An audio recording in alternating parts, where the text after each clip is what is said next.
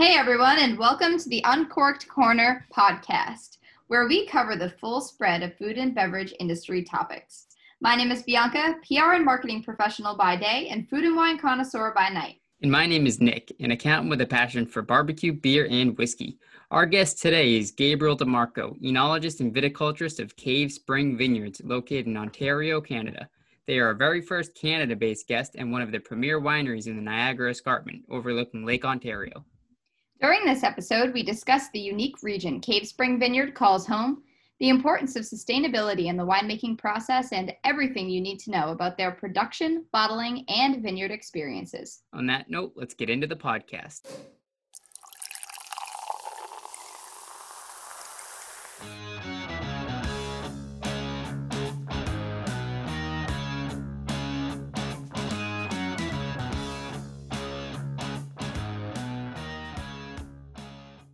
So why don't you start by just giving us an idea of your your background, how you got started as an enologist, how you got started with Cave Springs, and take us through that. Maybe give us a little intro on Cave Springs, how long the vineyards have been around, and then we can go into talking about the nuts and bolts behind the winemaking. Yeah, you got the, so the the Niagara Peninsula between uh, the Niagara River, Grimsby, which is a small like kind of rural city, at the Lake Ontario and the escarpment is the, the largest viticultural zone east of the Rockies on the continent of North America. I don't know if it's like 16, we have 16 or just over 16,000 acres of Vitis vinifera here. And, and like, so we can do that because it's a globally unique uh, mesoclimate. Um, and so that kind of stuff's pretty cool. I don't know if your listeners would be down with that, but like, um, uh, we think of, uh, we think of, uh, you know, Canada as a cold place uh, with like you know short summers that aren't very nice and really cold winters. Um, but we are actually at the 43rd degree latitude, which is right in line with Bordeaux and Florence, so Chianti, right? And so how do we then grow Vitis vinifera here? And they like how come we can and they can, and like, what makes it special? That kind of does that kind of stuff interest you? Like we go yeah. on that tour? Yeah. Yeah, for sure. Yeah, it's, it's a really cool place, very special place. The government's protected it, like you can't build on it, like it's all protected. Uh, and I'd love to like, man, if you guys are willing to listen, I'd definitely talk about that a little bit. Uh, yeah, take us through it. Absolutely. Yeah, cool. Um, okay, so myself, my name's uh, you know Gabriel DeMarco. Uh, I got to I got into winemaking kind of through a, a jagged path. I uh, I was, was family. My background's Italian. My mother's an Italian immigrant. My, my father is uh, his parents are Italian immigrants. So I was um, part of the family table, you know, but we weren't uh, like super enthusiastic wine drinkers. Like my dad wasn't a connoisseur or anything, or my mom. Uh, but it was always present. Uh, I got into theater actually. I got into acting initially. I did a degree in theater uh, and world history, and then I did another degree in performance and started acting. And I got lucky enough to be hired at this really fancy restaurant downtown Toronto. Um, and, and they had this amazing wine education program uh, and that's kind of where I found kind of my footing in the wine business. Um, and so I started studying wine. I had uh, registered to do my diploma in, uh, in, in wine business essentially. And, and part of my prerequisite reading for that was wine science for the non-scientist. And, and for me, that was by page 60, I was hooked. Like I was like, where do I study wine science? You know? Uh, and then, and then, so basically that's kind of how I got into winemaking and, and then the, stu- the studying and then working with Cave Spring uh, the restaurant company I worked with in Toronto is still our largest um, customer. Like we do a lot of uh, unique blends for them. We work with them very closely. And, and so I was very familiar with Cave Spring. Um, you know, Cave Spring, uh, we grow grapes on what are arguably the best vineyard sites in the province, if not among the best in our country. So I knew exactly where I wanted to be. So when I came to Niagara, I, uh, I, emailed my mentor, uh, Angelo, and founding partner, uh, six times before he gave me an, an, interview. And, and I talked him into hiring me uh, as, a, as a vineyard hand. And I, and I hoed, field, hoed fields and dug holes for a season uh, with a smile on my face. And I slowly worked my way up from there. It's been a decade.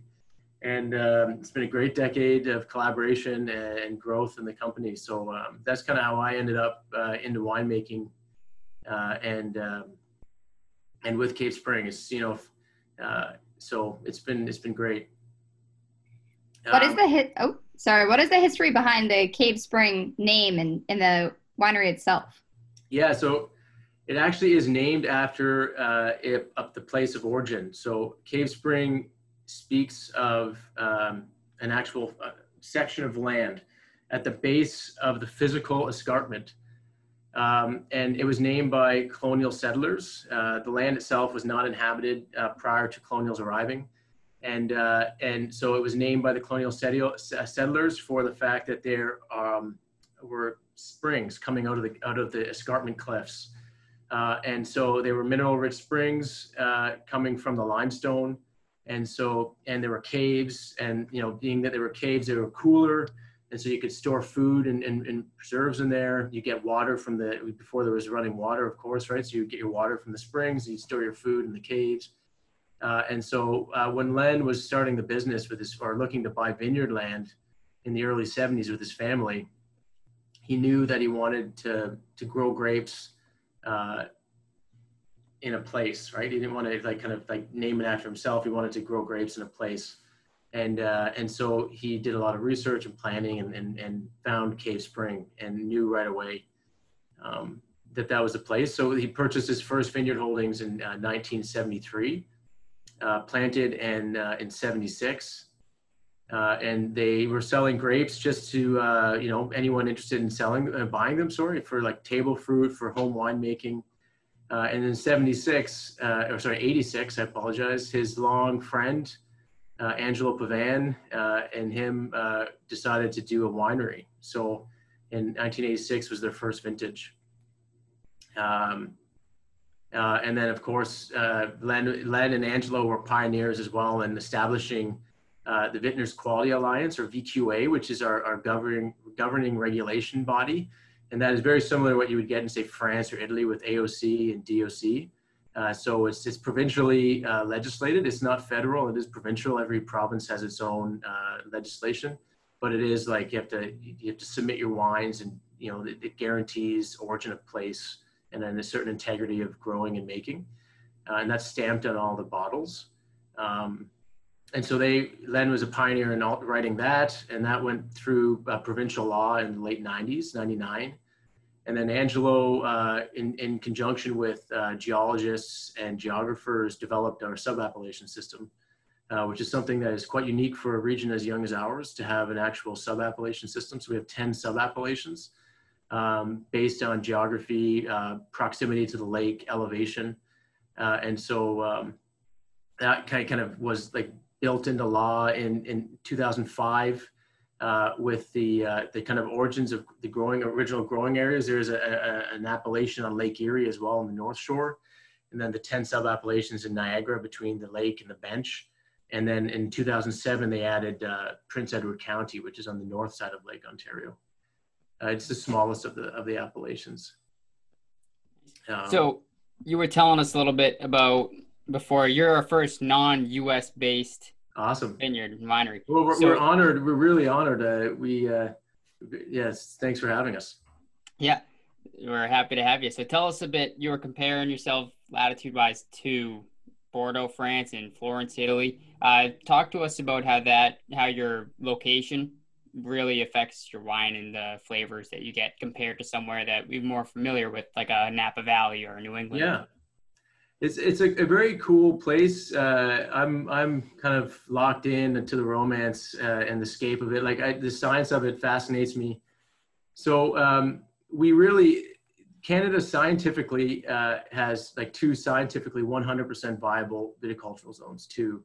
Uh, obviously, there's other places that make exceptional wine that we that we're partners with, and uh, but in terms of uh, 100% viability uh, is the Niagara Peninsula between uh, the lake and the escarpment and, and Okanagan Valley out in BC. Um, and so what makes the peninsula viable? Because we are obviously our latitude is the same as two very famous regions in Europe, right? So, um, you know, uh, why can't we do that in more places outside of the escarpment and the lake? Well, if you look at those zones, they're moderated heavily by bodies of water also. And so, uh, really, it's through fortune uh, that uh, over many, many years, there's been uh, an erosion process, glaciation has created an escarpment formation that is actually quite long. It starts, uh, well, it, it, comes above ground just west of the Finger Lakes in New York State. It creeps towards the lake and kisses the lake at a perfect distance between the lake uh, and the escarpment to create climactic moderation. Then it shoots north all the way up to Manitoulin Island and left all the way into Wisconsin and then shoots south all the way down and near Chicago before it goes back underground. So it's a massive land, form, land formation. And that formation kissing the lake uh, traps lake winds. So a lot of people think that we're growing uh, Vitis vinifera, European wine grapes uh, like Cabernet Franc, Chardonnay, Riesling, Pinot Noir with lake effect. Uh, but we're actually growing Vitis vinifera because we have lake escarpment effect.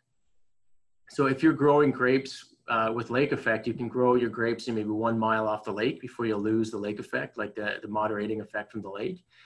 But because the escarpment is trapping in the lake winds, uh, we can grow grapes up to uh, you know six miles off the lake. So depending on the subappellation, uh, you know we're growing wine grapes, uh, you know six. So not only are you getting lake effect, now you're picking up continental heat units, and so it, it, you get the double effect. So we have lake effect, which moderates temperature up in the winter, it elongates the growing season in spring and fall, but then we're picking up a large amount of, of continental heat units. And, and because of that, um, our heat unit accumulation annually is uh, on average, Sonoma County in hot years, it surpasses Napa. So it's like these, it's this little bubble, uh, little protected zone uh, that, uh, that allows us to do, you know, not just wine grapes, but with peaches, plums, cherries, nectarines, all within this little protected zone. So it's a very cool, it's a very cool place um, and very special for that just uh, fortune of, uh, of time and chance, you know, that uh, the escarpment kisses the lake at that perfect distance at the perfect location. Because if you look at the Great Lakes through the winter, if I may go on a little further, is, um, is they tend to freeze in the winter. And if they, if, if they, if you get frozen water, you lose your winter protection.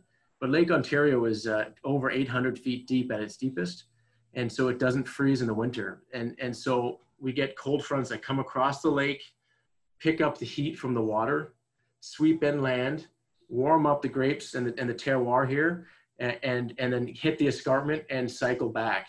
And so we're getting this constant air movement uh, that elevates temperature just enough for, so if there's a line for uh, sustainability, we're on the good side of that line.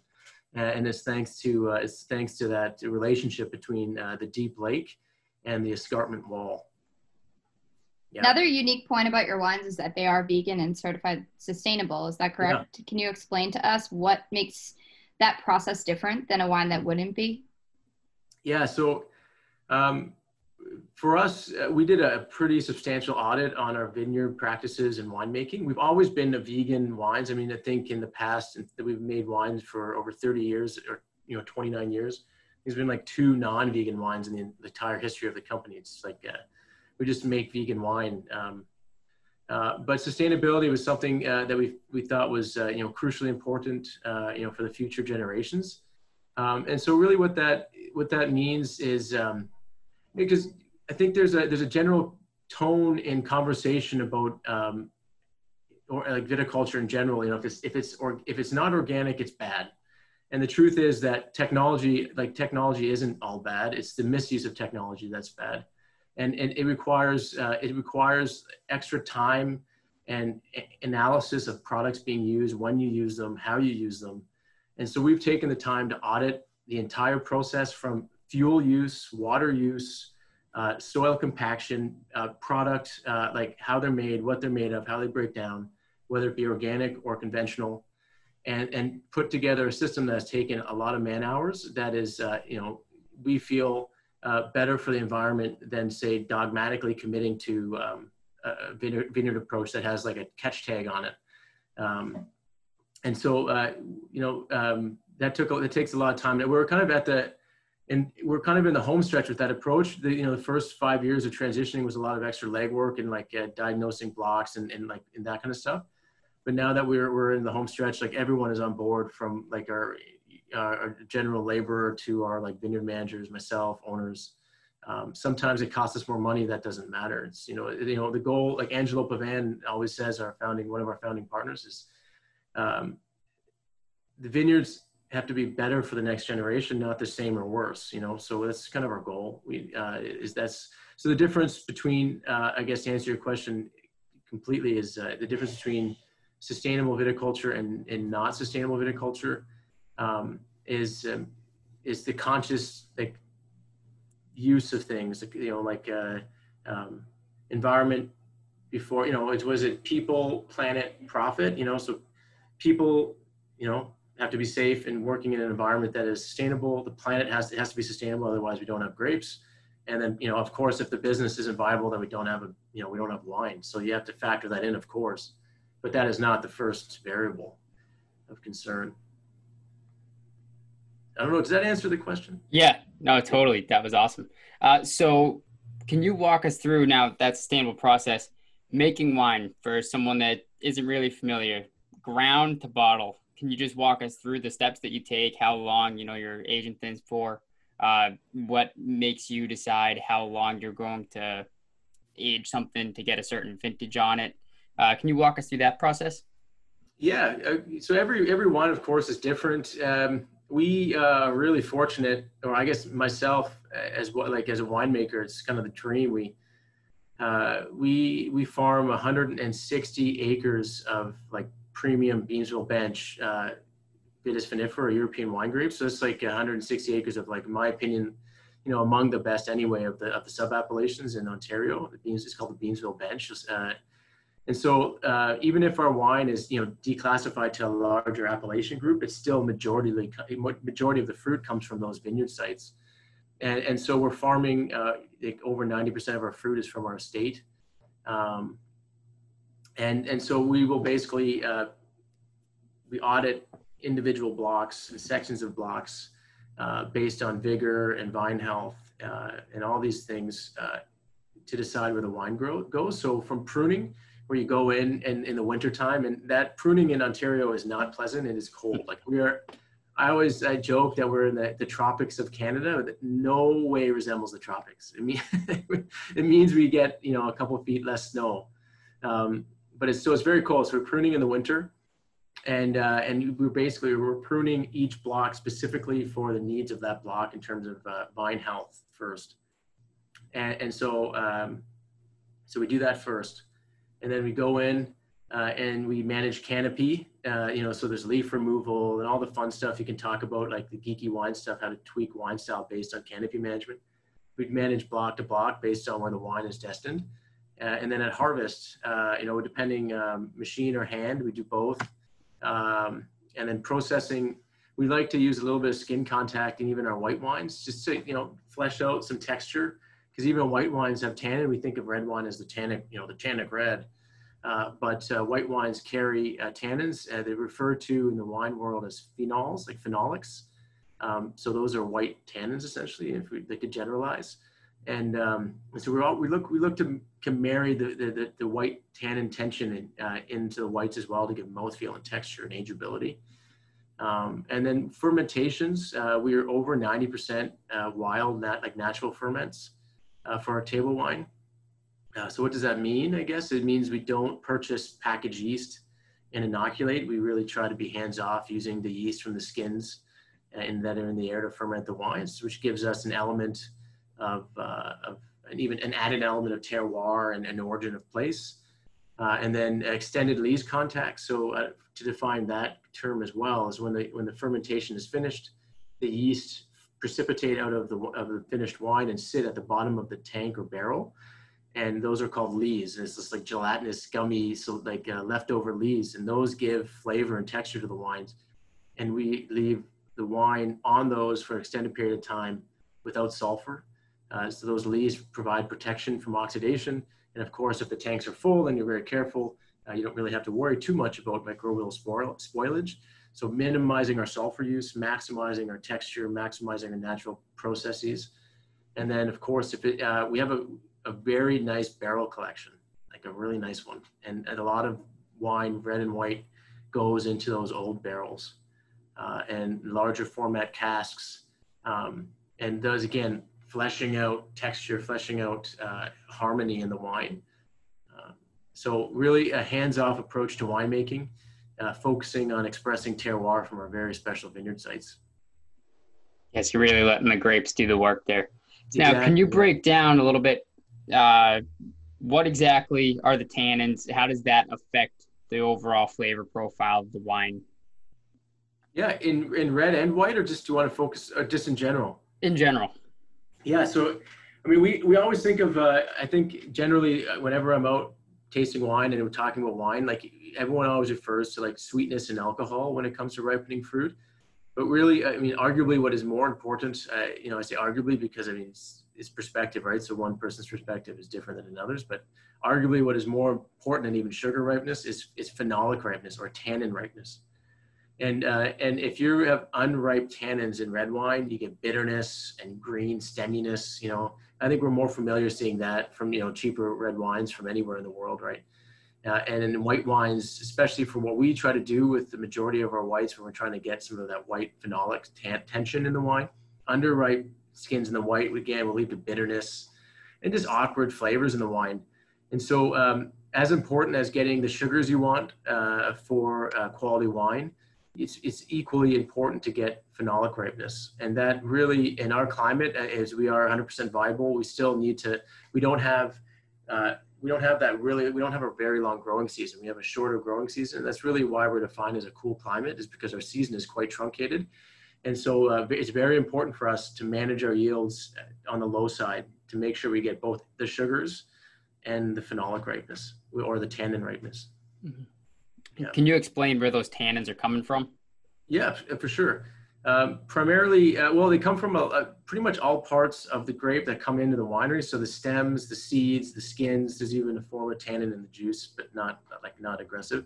Um, and so yeah, they come from that, so that you can dictate the way in which you get your tannins by the way you treat your fruit before it comes in. So if you whole cluster harvest, so by hand you go through and you cut all the all the stem and grapes together, so you haven't disturbed any of that and so you really at that point you have no tannin extraction. Now if you bring that that full cluster on stem, throw it in the press, and press the crap out of it, you know you're going to extract that bitter tannin uh, from the, the stems and the seeds and stuff like that. Um, now uh, the same goes for white, whether you machine or hand it, depending on uh, on the, the resting time on the skins and seeds will depend on how much tannin get into the wine. But one thing that's very important to mention is tannin extraction changes with heat, time, and alcohol. And so um, fermentation temperature, uh, alcohol content uh, will dictate a lot of the way you extract your tannins. And so if you end up, uh, you know, post-fermentation, say a lot of winemakers will like to do post-fermentation soaking.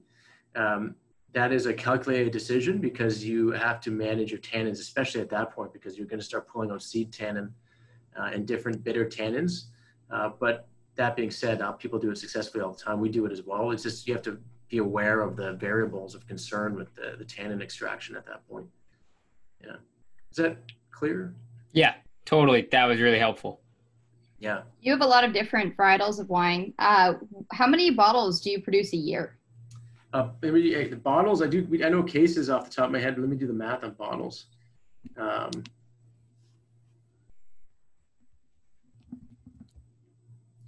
so we're six hundred thousand bottles 50,000 cases. Um, but now in Ontario, just like every major like region in the world, I think we're in terms of what we produce, we're, we're pretty small in terms of tonnage processed. So this doesn't like you know I said we were the largest viticultural zone east of the Rockies uh, in North America, but there's not a lot of very big viticultural zones east of the Rockies in North America. So uh, 16,000 acres of vinifera isn't a lot uh, by world standards. Um, but what we've learned, just like every other region, every other viable viticultural zone, is that there are a, a, subset of varieties that really work best in any given zone, and that we are not unique to that. Um, we found in the 35 years of, of, growing grapes that there really are six varieties, uh, four with a really like firm marketing hold. So they're kind of referred to in the peninsula as the, the core four and then there's two that have kind of been added onto that that are very good. So uh, you know, Chardonnay and Riesling, of course, those are the most the originals and the most famous. Uh, Cab Franc, Pinot Noir, and uh, and then a Pinot Gris Grigio, uh, whatever you prefer in whatever language, and then um, and uh, Gamay Noir. And, and, the number one variable in Niagara, uh, people are uh, always think that it's heat units and ripening. It's actually it's that's not the number one variable. It is in fact the winter still. so we we the number one variable to success is, is surviving the winter, even though it is moderated. It does it does sometimes get quite cold, so you need to make sure you have winter hardy varieties. And all six of those varieties survive the coldest winters, uh, with the obviously the moderating effects of the lake and the escarpment. And then uh, and they and then they also ripen sugar ripeness and tannin ripeness in our in our shorter season every season.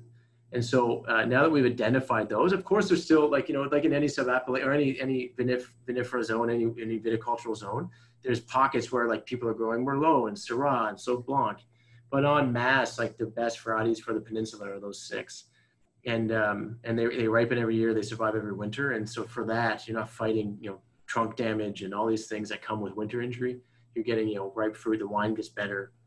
Um, yeah, so those are the best varieties. Yep, and I saw that it's about 55% of your wines are actually the Rieslings. That's kind of your number one. That's your specialty. Uh, I'm sure you have a love for all the wines that you produce there, but is there one that stands out that's really your favorite bottle, your favorite vintage that you've made?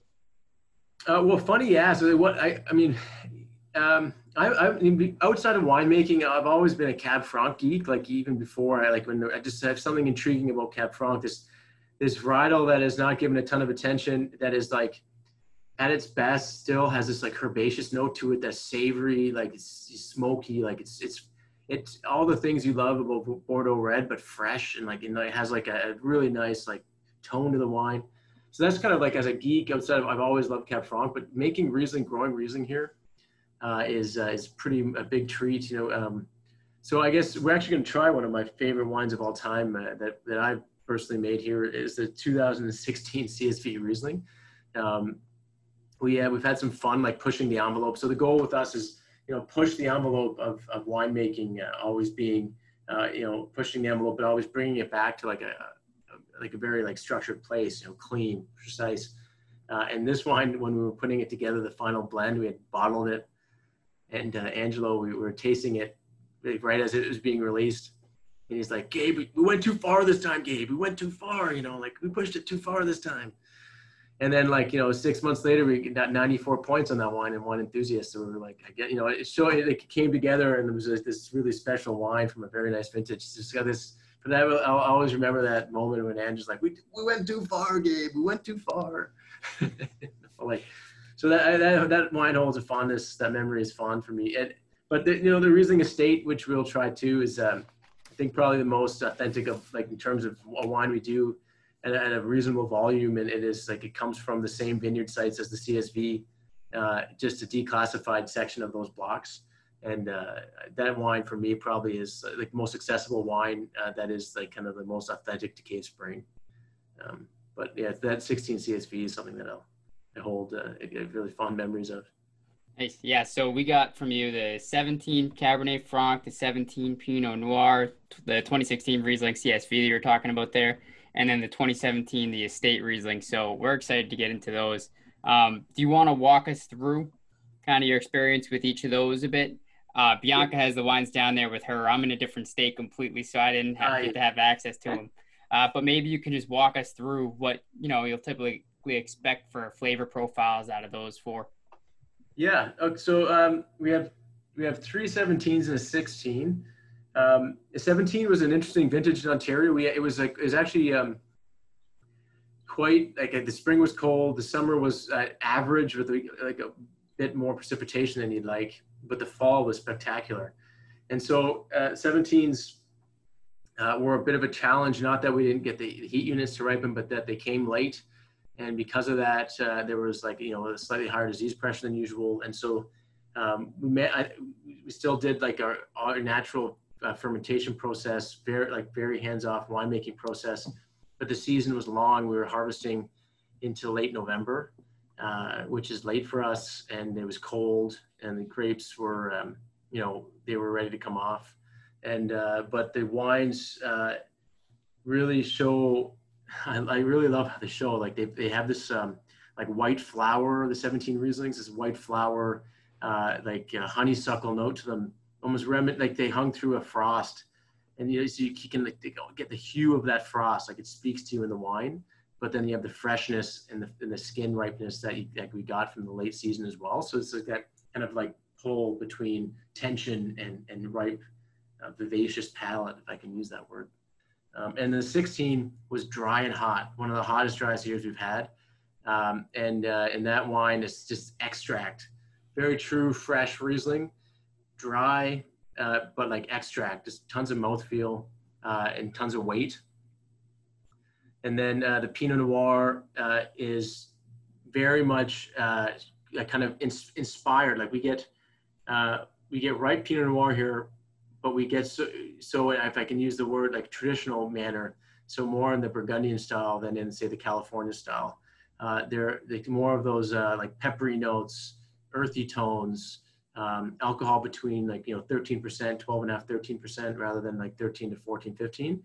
And so they're fresh, like very Burgundian in style, but very true to Ontario, obviously, uh, from our escarpment sites. And then Cab Franc, uh, which we can effortlessly do here. Uh, is a joy to grow and make. Uh, apart from my my geekdom of that variety from my mm-hmm. previous life, uh, it just uh, it, just does exceptionally well here and uh, and gets very ripe. And it's even that like the wine the wine that's in the states, our Cab Franc uh, is uh, is kind of our entry into our Cab Franc family.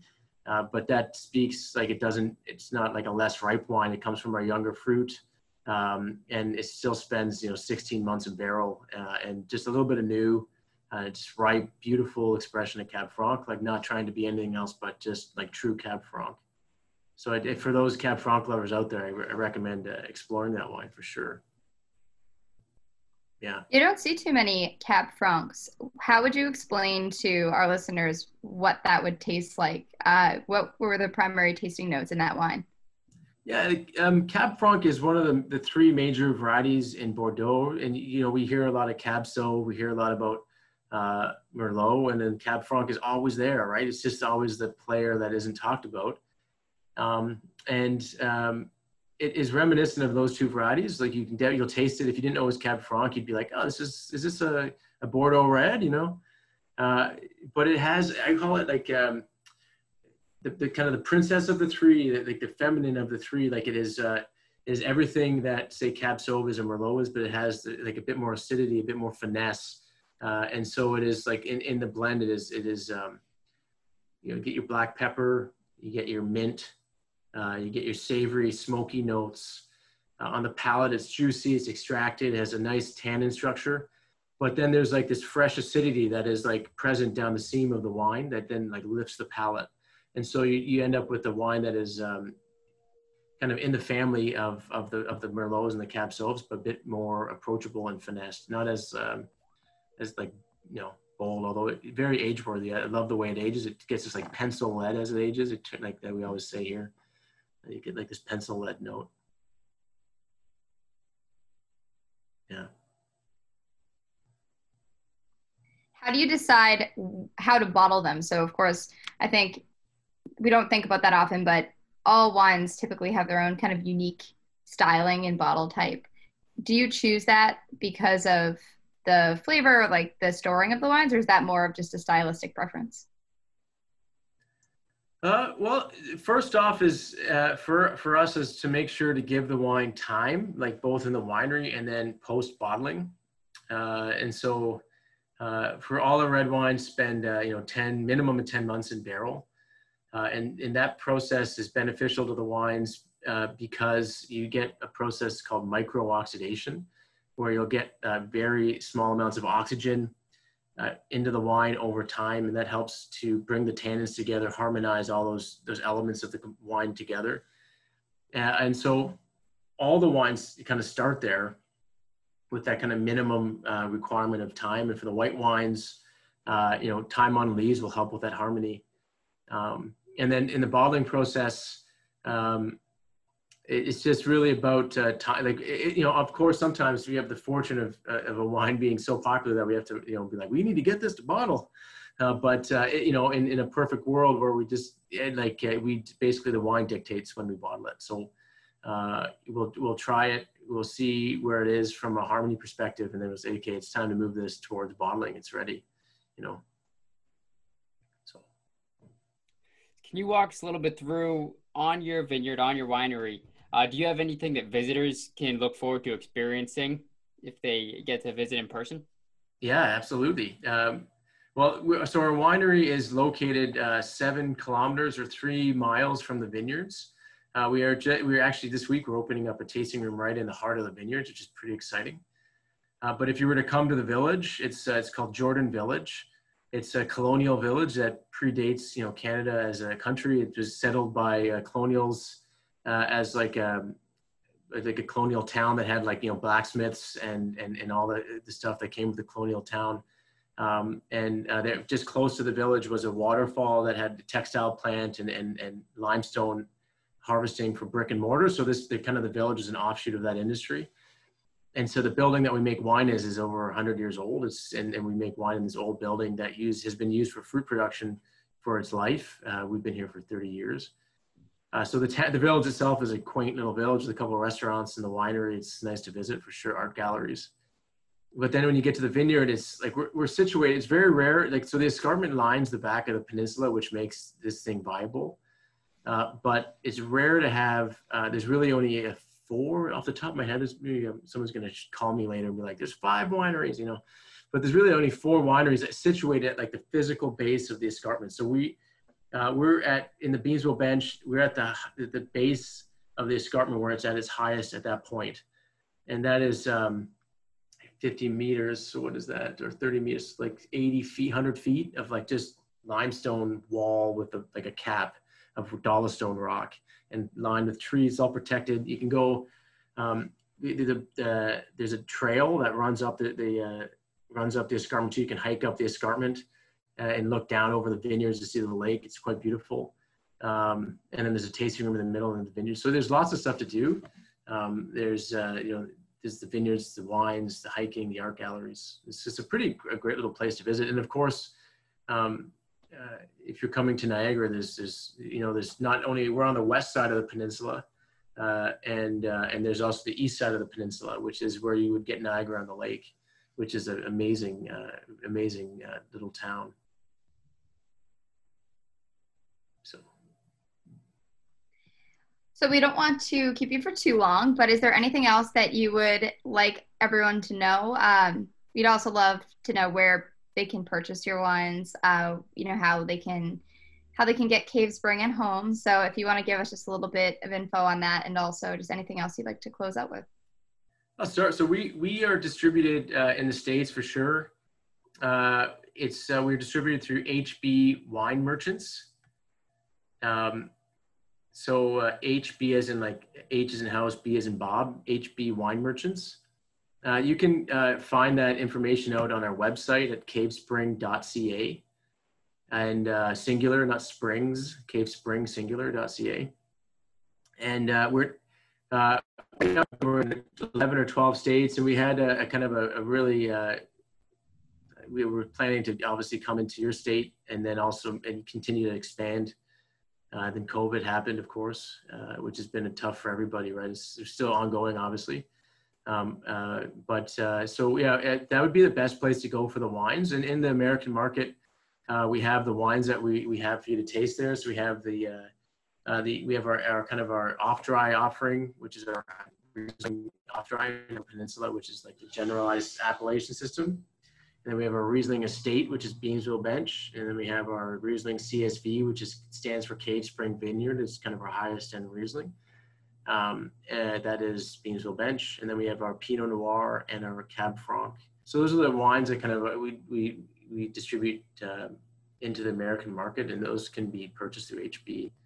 Um, I guess like one thing I'd like to, I'm always, I'm not defensive about it, but I'm always, I'm just like passionate, you know, it's like, I really, it's it's uh, it's because we're this little uh, like a little country that has a, that's predominantly very cold uh, growing seasons and things uh, like this. Um, to state just how special the peninsula is, it's uh, uh, to be able to uh, to do peaches, plums, nectarines, cherries, wine grapes in this protected zone. It's very unique and, uh, and definitely worth if you're looking for a place to come once the quarters it's definitely worth easily a weekend. You were 100 kilometers from Toronto, uh, so or 50, uh, 200 miles, 150 miles, sorry. Uh, so very close to Toronto and all cities come around. And, um, it's just a really it's a really special place, and Cave Spring uh, uh, is a is a special winery within that place. Uh, the owners uh, as legitimate as it comes in terms of their origins and, and how they run the company. I'm lucky and fortunate to be part of it, and uh, and uh, yeah, we just uh, I, I, think we make pretty serious wines, and uh, we've had some great acknowledgments in the states actually in wine enthusiasts, Spectator. Uh, have, have given us some, and Wine and Spirits magazine have given us some great accolades in the last couple of years, like top 100 wineries. Um, you know, we got nominated for uh, top five New World wineries in the world just last year, or six or 16. So we got some great acknowledgments, and um, so yeah, this little this little bit of cultural zone. Nor, I guess it's not it was north of the border and also west of the border if you're in New York State, New York. Um, yeah, it's a little zone that's just a little special place. You know, it's um, definitely worth exploring. If you ever get your hands on uh, some Ontario wine, it's worth trying.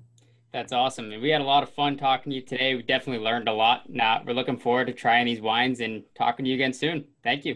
Yeah, thanks so much, guys. We really appreciate it, and uh, all the best in all these these crazy times. Yes, thank you so much. Thank you. Be sure to follow us on social at Uncorked Corner and on the blog at uncorkedcorner.com for a taste of more food and beverage content. And if you enjoyed the show, don't forget to leave a comment, subscribe, rate, and review on whatever podcast platform you prefer. Thanks for listening.